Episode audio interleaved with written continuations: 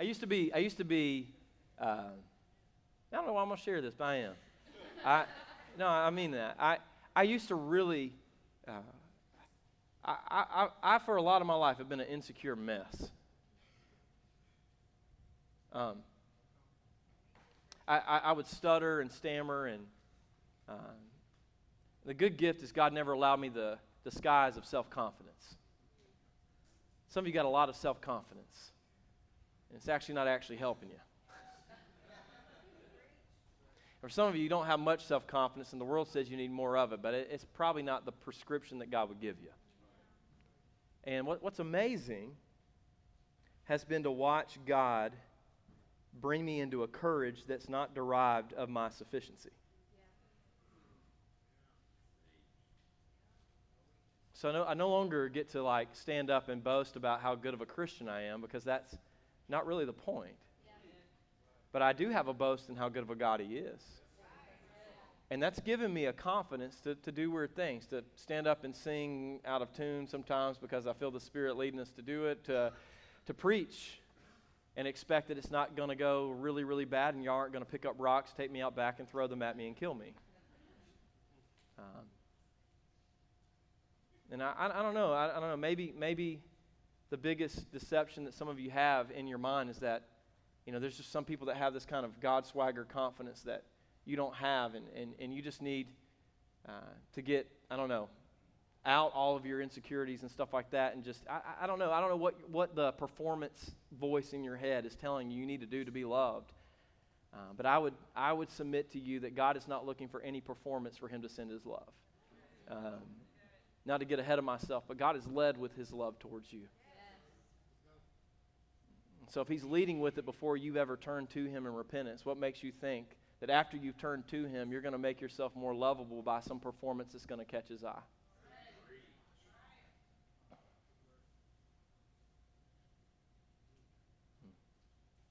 Yeah. Yeah. God loves you in an unmerited, untransactional, covenantal way. He loves you. He loves you. He loves you. I've never been more convinced of anything more in my life than of the love that is constantly flowing from the Father through the Son to those that are in Christ Jesus. All right.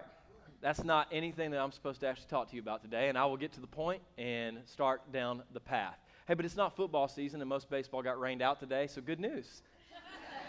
What else we got to do but be in church together? Amen?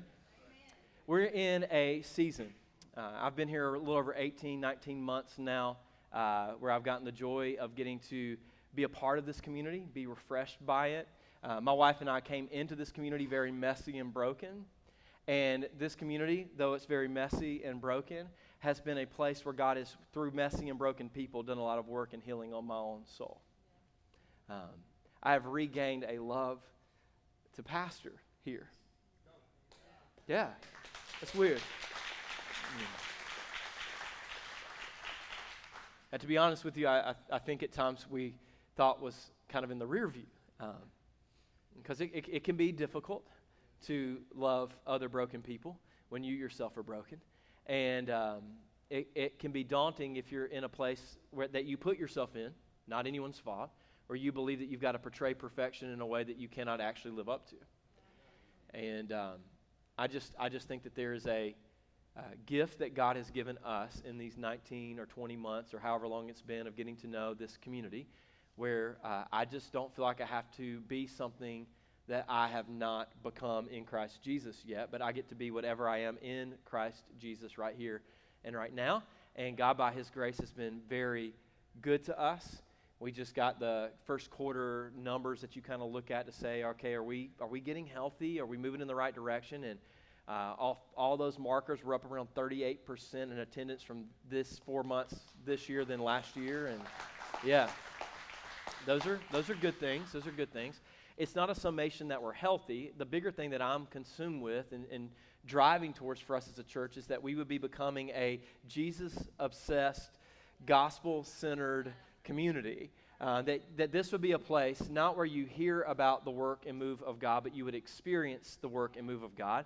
Uh, that this would be a place where you would not hear about broken people who are laying their brokenness before God, and people with their perfection and their crowns laying them before God. Because whether or not you are revered by thousands or you're revered by none, we come before a king that loves all of us. And the only reason that we can stand in front of thousands, should God put us in front of them, is because we go back to one that we actually stand for to do anything that we do do, right?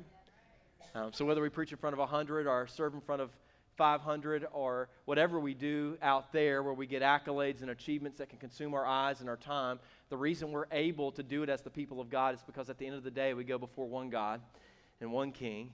And he refuels, reminds, refreshes, and equips us to go back out and serve the many that he puts into our path. So uh, we want to be a gospel-centered community, but there's a, there's a question I asked last week, and I want to ask it again this week, and I'm going to ask it again next week, and I'm going to ask it again the next week, and I'm going to ask it again the next week, and I'm going to ask it again the next week, and then I'll stop asking you for a while, but give me some time, and I'll probably ask it of you again, and that's simply this. With all the growth, all the people, why are you here? Like, why did you drive past so many churches that are going to have an open Bible and preachers and music and things that are good, and perhaps some things you like and would prefer that were here? Why drive past all that to be here? And we just want to be very clear in this season that we believe that if you're a follower of Jesus, you've moved from picking churches to being assigned to churches.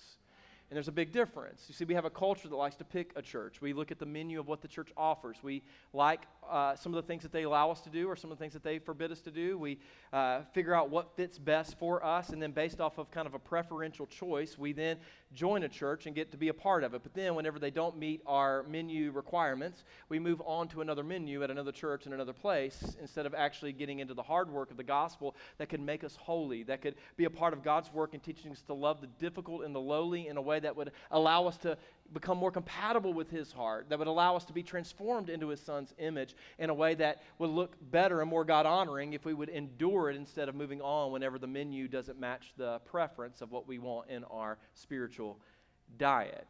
And so I'm asking the question repeatedly, why are you here? Because if you're a follower of Jesus, I believe that God, by his Holy Spirit, has gifted you with spiritual gifts that are meant to edify a body of believers who together are creating a symphony of praise and honor and glory to God, who are a light and darkness to this community. And if this is not the place where you have been assigned, let me be very clear with you. We are not here as a local church to compete with the local churches around us, but we are here to complement, and we have an assignment that we have to be about. Every church has a life cycle, meaning most churches don't live two, three hundred years. The churches in the uh, beginning of Revelation, they don't exist anymore in that way. They started, they began, and most of them over time kind of drifted off of mission and wandered into other secondary things that require correction and course correction and being kind of reborn again and, and looking at the opportunities as the community changes with how it can change. I can't think of this more than thinking of the experience that I went through as we merged two churches together in California, where one church had been in an area of town that was ethnically the same as everyone that was in it, but over time, the entire community became almost completely Hispanic, but the church remained almost completely what it was, which was non-Hispanic. And so we're on the east side of Bakersfield at this church that's covered. Like, you can't you can't go five feet without running into people that are from a Hispanic background, but there's no one Hispanic in the church.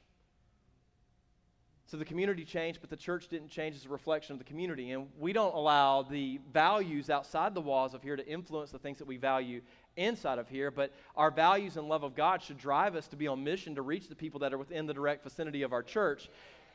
And if we're not, that creates a big problem and a big question to ask. If there's a diverse community out here around us and we are not a diverse community within here, what has drifted away from the heart of the Father that has sent us into the community to go and reach it with the gospel of Jesus Christ? Does this make sense? And so, so again, why are you here? This is the question that I want to bring up, because we have a life cycle as a church, and we believe that God has given us an assignment in our life cycle to be the kind of church that reaches the least and the lost and the lonely with the gospel of Jesus Christ, which may sound very similar to what everybody's trying to do, but let me be very clear. Some of you, all of you are messy inwardly. Some of you are really good about keeping your mess inward. And some of you, for whatever reason, can't keep the mess that's on the inside from stopping flooding out on the outside, and you're what we would call in the South not just an inward mess, but a hot mess. At this church, we find that most of who we gather with and draw are a bunch of hot messes. We don't know how to put on cover-up, makeup, and church clothes and act like we got it together, because in this house, for a lot of us, there's a great God at work in a great mess that continues to flood into the other areas of our life, and we love Jesus, but for most of us in this room, I've experienced, he doesn't have all of your mouths, and he definitely doesn't have all of your minds. And here's the good news. We are the kind of church that I believe has been assigned for people like that, yeah. that take a lot more love and a lot more patience before you see real change. That's not what every church is going to do. That's not every church's assignment. Some churches are there for the those that have already been found, and they're there to disciple them into greater theological understanding of God. And that they major on that, and they do a really good job of that, and that may be where you're at. You need to be in a church that's going to break down every thesis that Luther hung on the door and all points of Calvin's sermons and everything that Luther did in the Reformation. And we want to study Spurgeon's sermons that he preached in great depth, and we're going to go into a deep dive on eschatology. I met a pastor one time that was planning a church, and I said, hey, what, what do you believe is the unique assignment of your church? He said, eschatology. And he has stayed true to that. They have, for the better part of like seven or eight years of that church's existence, tied everything to the end times and how this is speaking to the culminating return of Christ. And that is their thing that they major on. That, that seems to be their mission. And there's a lot of people that they love talking about. They usually start by saying Revelations. They put an S on it. It's, it's one singular revelation. But they go there because they want to tie everything to it. Now, there tends to be a lot of focus on the end times in that gathering from those people. And I, I love them. And there's not a lot of bringing your worries and concerns to God through prayer and petition. And so there's a time where we can freak out when we get in so consumed with one thing like that that it takes over our mind. But that's not here nor there. My point is we have a mission, and our mission is to reach the least, the lost, and lonely with the gospel of Jesus Christ. And here's the deal. We've written it on paper. We put it on a sign out in the foyer, and that's not enough to make sure that it gets done. Because every single person in here has experienced the moment where you realized, I need vision, I need a mission, I need a goal. So you wrote it down on paper, you wrote it down on a mirror, you stated it with some accountability around you. This is what we need to do. We are here, and we need to go here, and this is where we want to be. And you laid it out there, and then three months passed, but nothing changed. Then six months passed, but nothing changed. By month nine, you didn't even mention it anymore. By month twelve, which is the natural time we're kind of in the calendar after you set missions and goals, you get to the beginning of a new year, you naturally start thinking, where are we going to go this year? What would God have us do this year? What, what would his leadership lead us to prioritize as a family? You almost get discouraged with it, so no one wants to have a mission or no one wants to have a goal because it's just words that are written on paper, and we don't know how to find the path to actually get there. And, and I would submit to you, I would submit to you that at Four Points Church, if we were to be about reaching the least, the lost, and lonely with the gospel of Jesus Christ, that's our goal, that's our mission, that good goals alone will not produce the changed outcomes we desire. And you know this from your own goals and from your own missions in your life. For some of you, you wanted to get healthy. So you wrote down twenty twenty, the year of clear vision and health. And, and either you became a monk that studied the Bible in months of lockdown, a chunk that ate your fillings in months of lockdown, or a hunk that literally did push-ups until you got out of lockdown. That was good. But my, my, my point is that a lot of us state desires, missions, goals, things that we feel like the Lord would lead us to do, and for whatever reason, we can't figure out why we can't get to the place of seeing those things realized. Well, the potential problem is, is not only do you need good goals, that's ten percent of the process, you need to check bad habits that are keeping you from progress towards the good goals. You need to check values that are keeping you from making progress towards the good goals. You see, you got a good goal. You want to get healthy. That seems good. Whether that's spiritually, emotionally, physically, you want to get healthy. Okay, that's the start. Now, let's work backward and look at all of the habits and all of the values that are keeping you from that goal. If your goal is physical health, but you still value the drive-through of Culver's around eleven thirty at night when you get off, because sometimes it's treat yourself day every day, then what we have is a habit and a value that values Culver's over the salad that's not actually helping you get down the path to actually having a physically more healthy life. So the problem's not that the goal is wrong. The problem is that the habit's not been identified as needing to change. The value hasn't changed. You see, good, good goals defines the destination, but it requires good values to keep road barriers or uh, uh, things that line the road that actually pave the path for you to get there. So for a lot of us, we're Target and Walmart shoppers when it comes to the values that we have. We set out at the beginning of the year to get healthy, but then we go in and we get distracted. We got distracted by the snack aisle. We got distracted by the uh, energy drink aisle, which was a shortcut on not having to sleep, which is actually something you might need in order to live a healthy life. So instead of sleeping, you just caffeinate more. But these things are actually leading you down a path that's not going to end at better health, but more stress, more anxiety, and discouragement over not arriving to the goal that you set out. So for the next several weeks, I want to spend some time with you unpacking the values that we believe are going to keep us on the path of actually getting to the and staying on track with the mission that we have at this church, which is to be a church where the messy are welcome, where the broken are met, not with the scorn of the religious and self-righteous, but with the open hands of a Father that is demonstrating through a people his ongoing, pursuing, constant love for the least of these around us. See, the truth is, if we drift from that mission, we'll become a museum or a country club, but I've got no desire to be a curator of a museum and no desire to be a country club member collecting dues and keeping everybody happy. This is meant to be a place where the Spirit of God is at work, calling out into the darkness with the light of the gospel for those that have not seen or known a way out of the darkness, who can now find it through the light of Jesus Christ, who is demonstrated and led with love towards us. So for many of us, we desire change in our life, but we haven't met that change. Let me push in on that. Let's talk about it from a scriptural level. Many people back in the nineties started quoting and proof texting a one-half proverb in Proverbs chapter twenty-nine, verse eighteen. It was a way for pastors to take the front half of a verse and use it to then throw in whatever their carnal plans were for the church, to then say, see, we needed vision. I gave us vision. Let's do it. Which created a lot of egomaniacs who were in the role, and many of them saved and just broken people that need Jesus, who began to run church like C E Os. Instead of shepherding, they became people that, you know, were building kingdoms of themselves, and as they continued to put their hands on it, it looked less and less like the kingdom of God. Hurts began to get covered up instead of dealt with, and as a result, scandals began to spread in the headlines because a pastor got a vision to start a church in his own image instead of the image of Christ, because we proof tested one text and then threw in a whole lot of extras that weren't even in the verse. And I bring it up to say this. For a lot of us, we need to go back and look at this verse and then look at what it actually describes as the values that lead us to its destination. Where there is no vision, the people perish.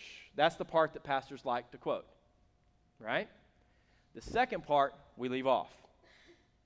Because the second part actually gives the prescription of the habits and values needed to arrive to a destination of a life that gives God honoring.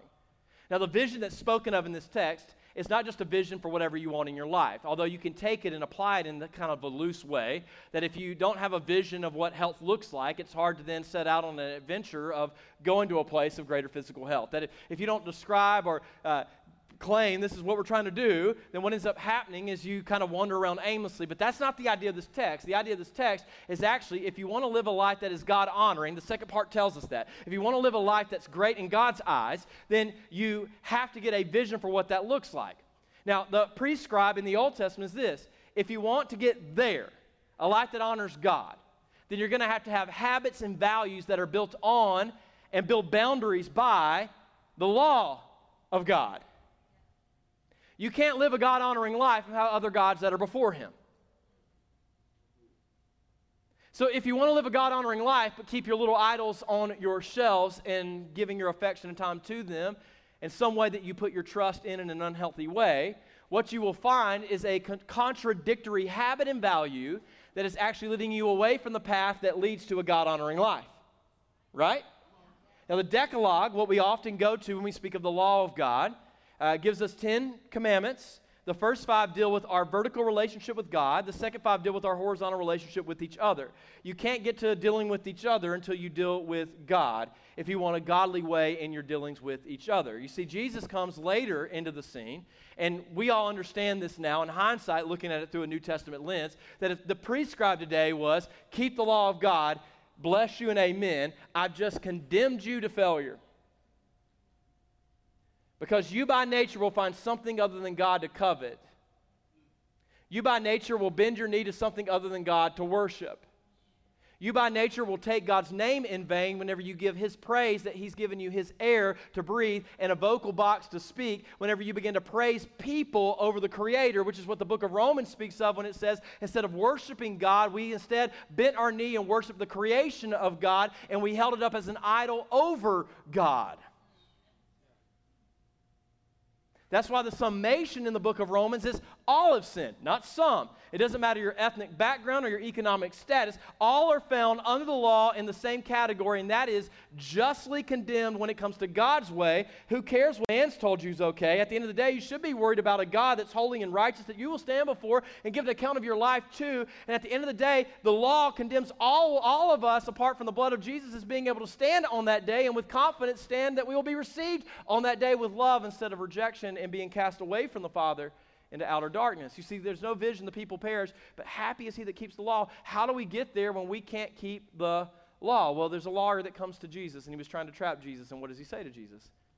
Okay, uh, ten's tough. So, like, if you were to sum up what's the most important part, what would you say? Which was really a way in his Pharisaical mind of trapping Jesus into dividing the law. But Jesus, being Jesus, looks at him and says, what have you heard? And he says, well, you're to love the Lord your God with all your heart, with all your mind, with all your soul, and with all your strength, and you're to love your neighbor as yourself. The first five deal with our vertical relationship with God. The second five deal with our horizontal relationship with each other. Jesus says, so if you want to know what's important, you start with no other gods before me. And then, then you move on to the second one and the third one, and the fourth one, and the fifth one, which will lead you into the sixth one, and the seventh one, and the eighth one, and the ninth one, and the tenth one. You see, the law is not passing away. The law is being fulfilled. The whole point of the law was to reveal a Messiah who was not like us, but was amongst us, who lived in our place and walked in our path. And what we read about in the New Testament that is so profound to me, that jumps off the page at me, is when Jesus was baptized, we are told theologically that he never ceased being the Son of God, but that he wrapped himself in flesh, meaning he walked in our path, experiencing the human experience yet without failure.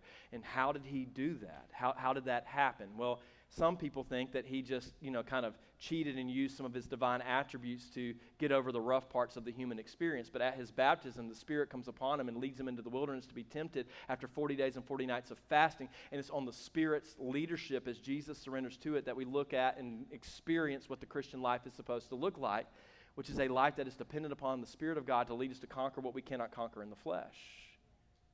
You see, Jesus lived a Spirit-filled life, so that we would know that the Christian life that would come after it in Christ would be a Spirit-filled life if it's to honor God. If you and I want to live a life that honors God, then there's going to have to be a high value of the Word of God, because it's within the Word of God that we find the law of God. It's through the law of God that there's one man that is revealed as perfect, the God-man named Jesus, who is the Son of God. You see, if you don't have a value of the Word, then you're not going to give value to His law that's in the Word. If you don't have a value of the law that's in His Word, then you're going to dismiss the value of the Savior that came through His Word. If you dismiss the Savior that came through His Word, oh, I'm preaching. If you dismiss the Savior who came through His Word, then what ends up happening is you think there's other serviceable Saviors that can be found outside of His Word. And whenever you begin to look for Saviors outside of His Word, what you end up on is a path to idolatry and not godly living. You see, you say, I want a life that honors God in the end, but you live with values that don't look at the prescribe of what we are actually to give our life and attention and affection to, that keep us on the path of actually being focused on living a life that honors God. Are you tracking with me? Let me take it a step further. Uh, what is the covenant marker of you being a follower of Jesus? What does the Bible say? You will know them by their, which is derived from the, the Holy Spirit. He marks us and seals us by His Spirit. Now that I, I get, I know I'm speaking to a diverse group of people, and for some of you, you immediately think, woman with a tambourine and a flag running through. That, that is not the only way that the Holy Spirit at times works. I'm not going to tell you that the woman with the tambourine and the flag isn't filled with the Spirit. She very well may be. She's seen the Spirit deliver her through some stuff, and she just can't keep in. So as messy as she was outwardly before she met Jesus, she continues to allow the good work of Jesus that's coming in her to not stop coming out from her. Some of you are messy outwardly before you meet Jesus, and then you try to put it together and contain Jesus within you when He was never meant to be contained, instead of letting Him out of you. And so this is just my little prod and my little encouragement to a few of you who are like, I'm just not that expressive. When your life was a mess outwardly, and Jesus was not ashamed to be associated with you in that moment, what makes you now not want to be expressive to Him outwardly, now that He has changed you and transformed you, and you look a little bit better in them church clothes that you're wearing and showing up in, and you don't feel as guilty whenever you come into the house because you know you haven't been with Swipe Right last night like you used to be when you would still come to church?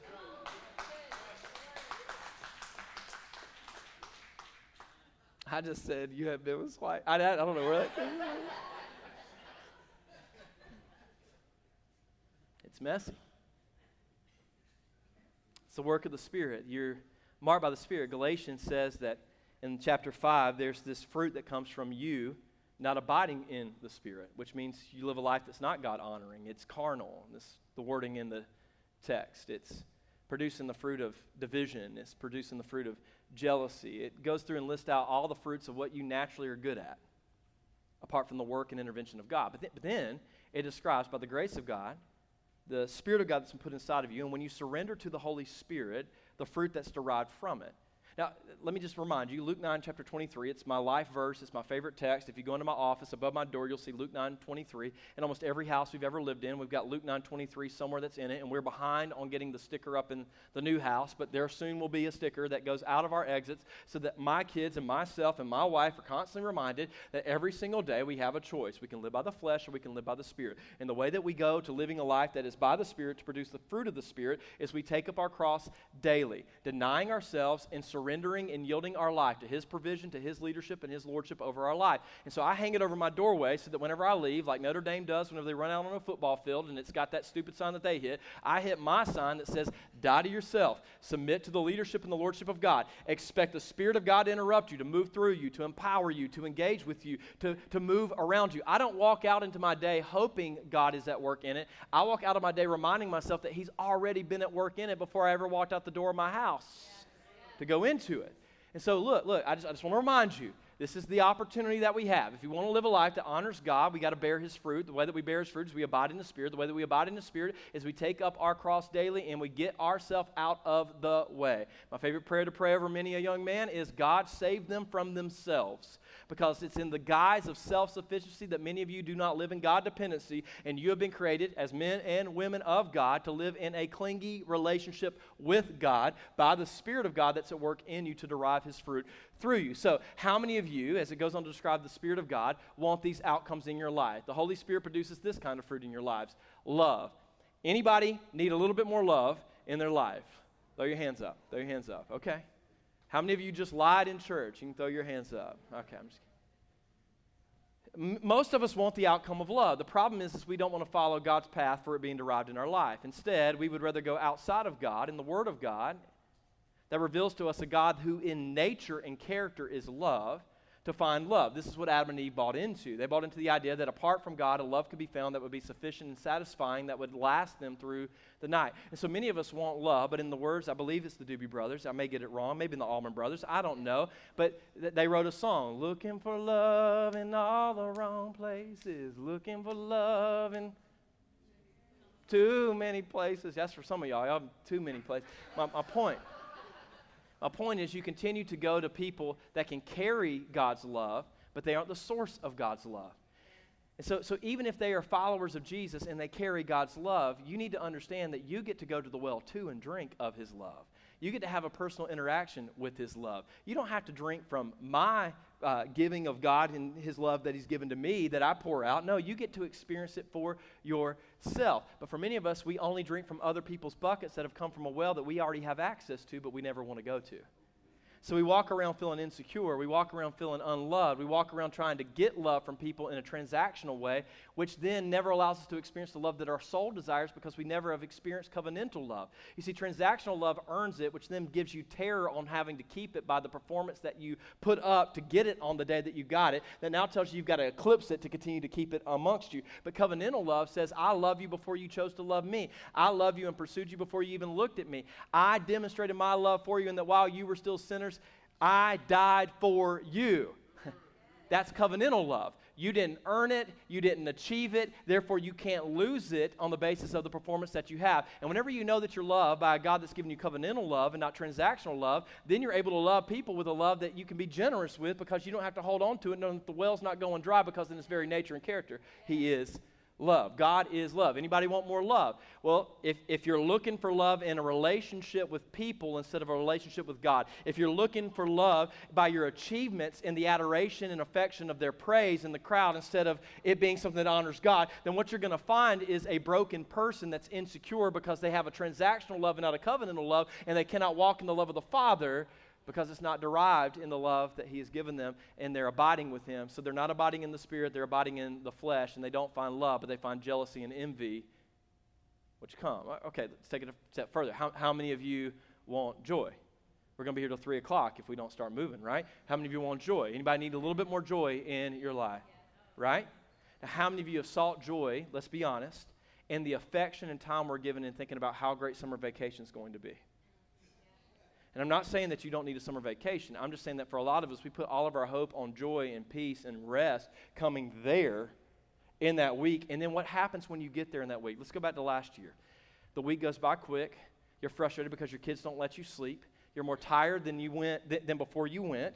And what you don't find is peace and joy and rest. You come back frustrated and needing a vacation from your vacation, which is something we in America like to constantly throw. Oh, it was great. It was great. It was, we were on our feet all day. My feet are killing me. They're, I'm dying because we went in a sweaty theme park and we spent all of our money.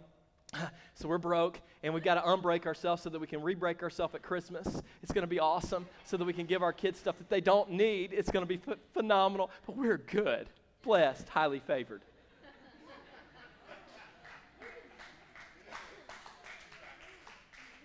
It's all right. You ain't got to agree with me. I'm just reading your mail.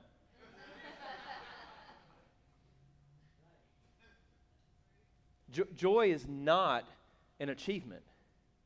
Joy is a posture that comes from receiving the Spirit of God that is at work in your life every single day. The joy is not the destination. The joy is no matter where you're at on the journey, God is with you. I mean, I mean, I mean, consider this. I mean, the, the twenty-third Psalm, David's reflection at the end of his life on life's journey is that the Lord is my shepherd, I shall not want. He makes me lie down in green pastures. I like those. Although if you look at the picture of what he meant by green pastures, you probably wouldn't think it was that green, which is what a lot of you are doing when it comes to your justification of your selfishness towards God right now.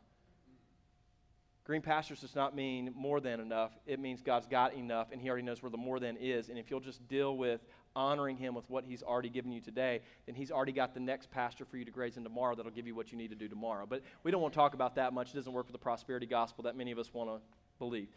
My, my point, Lord is my shepherd, I shall not want. He makes me lie down in green pastures. He leads me beside still waters. There's peace. It's not coming because the journey isn't difficult. It's coming because I'm with the Lord who allows me to rest in green pastures and walk by still waters. He restores my soul. Not a vacation, not a promotion, not an achievement, not a trophy, not an adoration from a person, not a new marriage, not better kids, not achievements of the kids that we then put pressures on them and on their shoulders to achieve for us what we didn't achieve so that we can get our identity and value as being the best parent ever as we sit at the game and like we're seeing them in all their glory. That's my thoughts, not yours. But my point is he restores my soul, not others' achievements or my achievements. Even though I walk through the valley of the... Oh, I forgot one. He leads me in paths of righteousness for his namesake. Even though I walk through the valley of the shadow of death, fear doesn't come. I still got joy. You know why? You are with me. Your rod and your staff, they comfort me.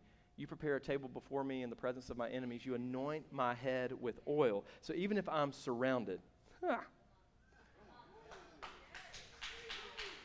right? Like, I, okay, I'm just going to be honest. How can you not get Pentecostal like that? Like, like if that hits, like, like even if it's just on the inside and you're like, oh, bumps. Like, like how, there's got to be a little, like I know if he's in, like, there's got to be a little, so it's like, hmm, that's good. I tried being calm, y'all, for years. I just can't do it. I don't fit in. Okay, my point. We want love, but we go outside of God expecting to find love. We want joy, but we think we'll find it apart from God. We, will, we want peace. Go outside of God thinking that peace will be found. If you, in the words of the cheesy pastor, if you know God, you can know peace. But if you don't know God, you will not know peace. See, many of us, we, we want these outcomes in our life. These are our goals. These are our missions. We we give a lot of affection towards getting love. We give a lot of time and attention towards finding joy. We give a lot of uh, time and attention of trying to make ourselves more self-controlled. And what, what we don't understand is that ultimately this is all by design in our souls to remind us of a need of a Savior that is all-sufficient for all needs in all seasons. Uh, the idea is that in the grace of hearing, that that's actually the need, that, that that Jesus actually, not in some kind of like second-rate way, but in the only way that it can really be experienced, holds all of those things, and they can only be derived and experienced in our lives by his blood and through his spirit. The idea is that you would see and hear that, and you would come to the realization that you need that, so that you would then begin to revalue, reevaluate your priorities in your life. So sure, you've got to make a living if you're a father or a mother for your family, but making money isn't the only thing whenever God is the ultimate chief end and aim. So just because you can get more money doesn't mean it's a quick yes. Instead, you start with the greater value. The greater value is we want to be a family that honors God, and God's going to come first. And is this going to in some way, though we are being provided in a way that may not be as comfortable as we want it to be, hinder us from our chief value? And if our chief value is God first, we are a family that's going to serve the Lord, book of Joshua, which for a lot of you, what you say is your mission and your value and what you're doing. Then you've got to look at more than just the opportunity. You've got to look at how much time is it going to take. Is it going to pull you away from things that are mission critical? Is it going to make you have to be replaced in places that you're irreplaceable? At the end of the day, if you become a higher income family, but you become an absentee father, you have now allowed and thought to yourself that money can replace the father in the house. But let me go ahead and give you a little bit of an insight into the fact that there is no replacing the father, no matter how much the culture likes to tell you that dads aren't needed. What we have in this country right now is a daddy crisis. Men have forsaken the duty of living as men of God, and as a result of that, they have not been devoted to God. Therefore, they're not devoted to the women that God brings into their life, so they get them pregnant, and because they are shaving and look the part of being a man, we presume them to be ready for the responsibilities of a man, but instead of being a God man, a God-fearing man, a God-dependent man, they wander away into childish behavior because all they were wanting to do was have a childish time in their life. What we need right now is a group of men that want to be God men, who will then go backwards and go, okay, this dating app is not helping me with godly behavior. This remote control that is allowing me to build a virtual career is not helping me raise the next generation. Therefore, though I love the video game, the greater value, which is to live the life of being a godly man, comes to lie over it. Therefore, I can't use this and keep this, and it may need to go into the trash because there's a generation growing up becoming just like me and walking after me, and they're not looking like the image of God. They're looking like the image of a broken man that's not dependent on God. I, I know I'm meddling in second service, and I'm supposed to wrap up, but let me be clear. This is why your values matter. In this life, you will have what? Trouble. If you're walking towards wanting to be a godly person, it will be met with resistance. You will have to go through temporary suffering. You will have to deal with difficulty that will come against the progress towards the path that the Lord is assuring you that he can lead you down of becoming a godly man presented perfect before him in Christ Jesus at the end of time. But you will experience resistance. And if you have those temporary setbacks and you don't have values that remind you of what's most important, then you drift off course. And what started out as looking like someone that was going to be white hot and faithful becomes the parable of the seed that hit the ground, that grew up quick, that was amongst the rock, that the sun came and scorched, and it was nowhere to be found in the end. all because at some point difficulty came and you thought it was trying to get you to go in another direction instead of you bearing down by the Spirit of God and the power of God to endure in the same direction God has called you to go in. So we get values and we get them clear, because when we get values that are clear and hard times come, we endure knowing that there is a greater reward than the tribulation that we face on this side. Man, there was someone in the Bible, I think his name was Paul, and there was a church that was suffering and they were going through it. People were being put to death, and he said, I count these current troubles in comparison to what's to come. I count these current tribulations as small, little, momentary afflictions whenever I consider the bigger thing that's on the other side of the giant and the mountain and the obstruction and the thing that's keeping me from. Like when I when I am reminded, I know it hurts. I know we're going through loss. I know we're running and we've been scattered, which is where the church was. I know we got to go underground because it's not culturally acceptable around us. But when I consider what's on the other side of God's work and me abiding in it for a long observed obedience, I count all of the tribulation, all of the backlash, all of the pushback as being small in comparison to the great day and moment of the return of Christ, when his bride stands before him and time comes to an end and we enjoy him forever. Oh, you need a God vision. You need a God vision for your life. You need a God vision for your life. You need a God vision for your life. He has given it in Scripture. It is not something that you have to derive. You don't have to come up with it. You don't have to figure it out. You have been created to enjoy God, to love God, to serve God, and to mirror God to everyone that is around you. And the way that it's been made possible is the blood of Christ has paid for you. And the Spirit of God has empowered you so that you can be on mission with this good work. There are values that will keep you on the path to being the people of God that he's called you to be. For us as a church, we believe that we have been called uniquely to reach the least and the lost and the lonely with the gospel of Jesus Christ. And it's my honor and joy over the next several weeks to introduce you to the values that we believe will keep us on task until Jesus returns or decides that it's this little church's time to move on in history, so that when we end, we end faithful. That's the goal. That's the goal. A few questions for you to reflect on as we head out today. Um, the first is this. Do you have a goal, mission, problem, or a value habit problem in your life? For some of you, you have no vision. You don't know what you're trying to do. You know, hey, I, that sounded great. Whatever you were yelling about up there, I don't know what that looks like. Well, that's that's why we have a community. We're figuring it out together. Some of you lack vision. For others of you, you've got that clear. I know what I want to do. I feel like I know what God's called me to do.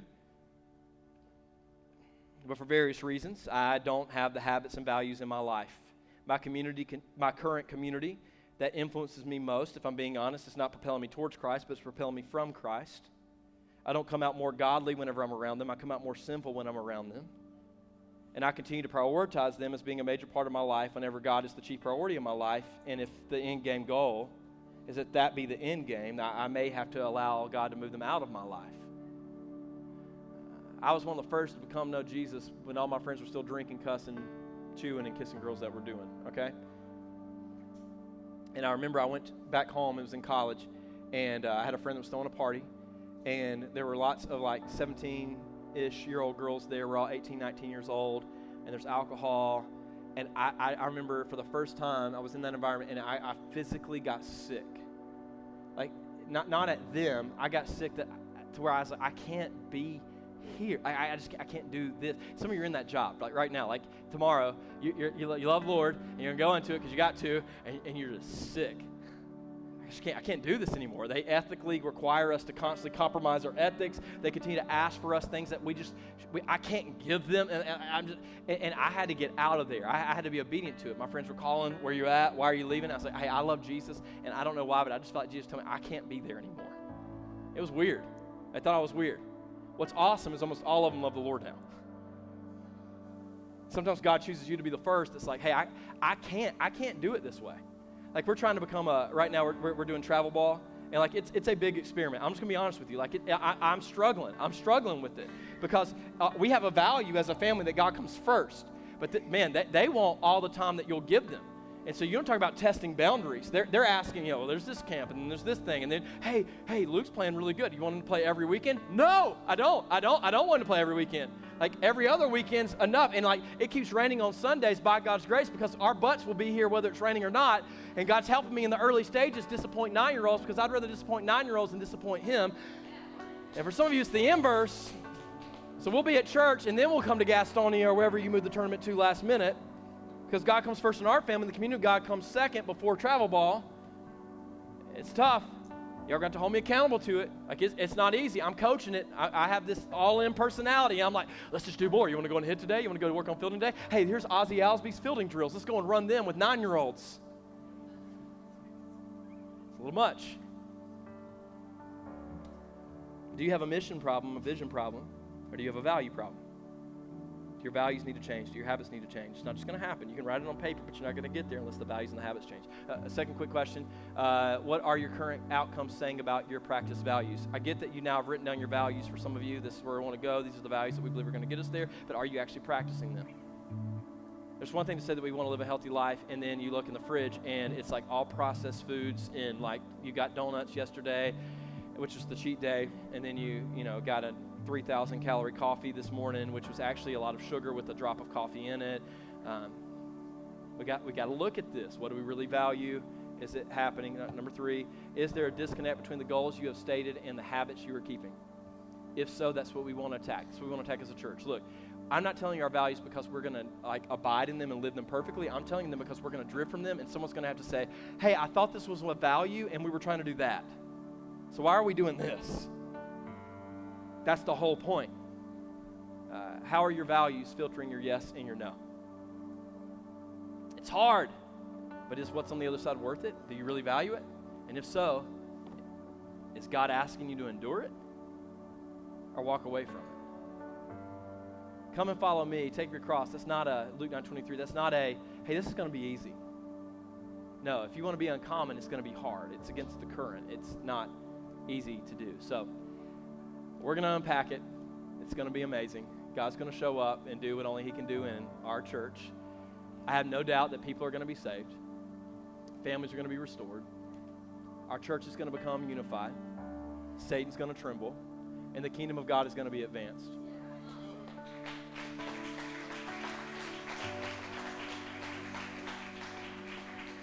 We won't get there because we're going to have great preaching and singing and, and you know, ooh, we're going to put some stickers on the wall. We ain't going to get there because of that. But the Holy Spirit that was at work and leading Jesus in his life here is at work in the lives of the people that are here. And we have become a royal priesthood.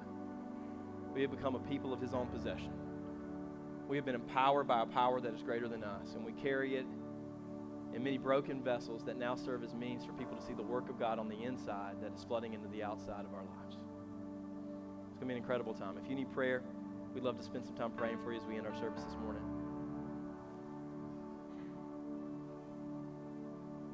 I don't know what obedience looks like to you, but I just feel like there's a work of God to push off the fact that I'm thirteen minutes over my sermon time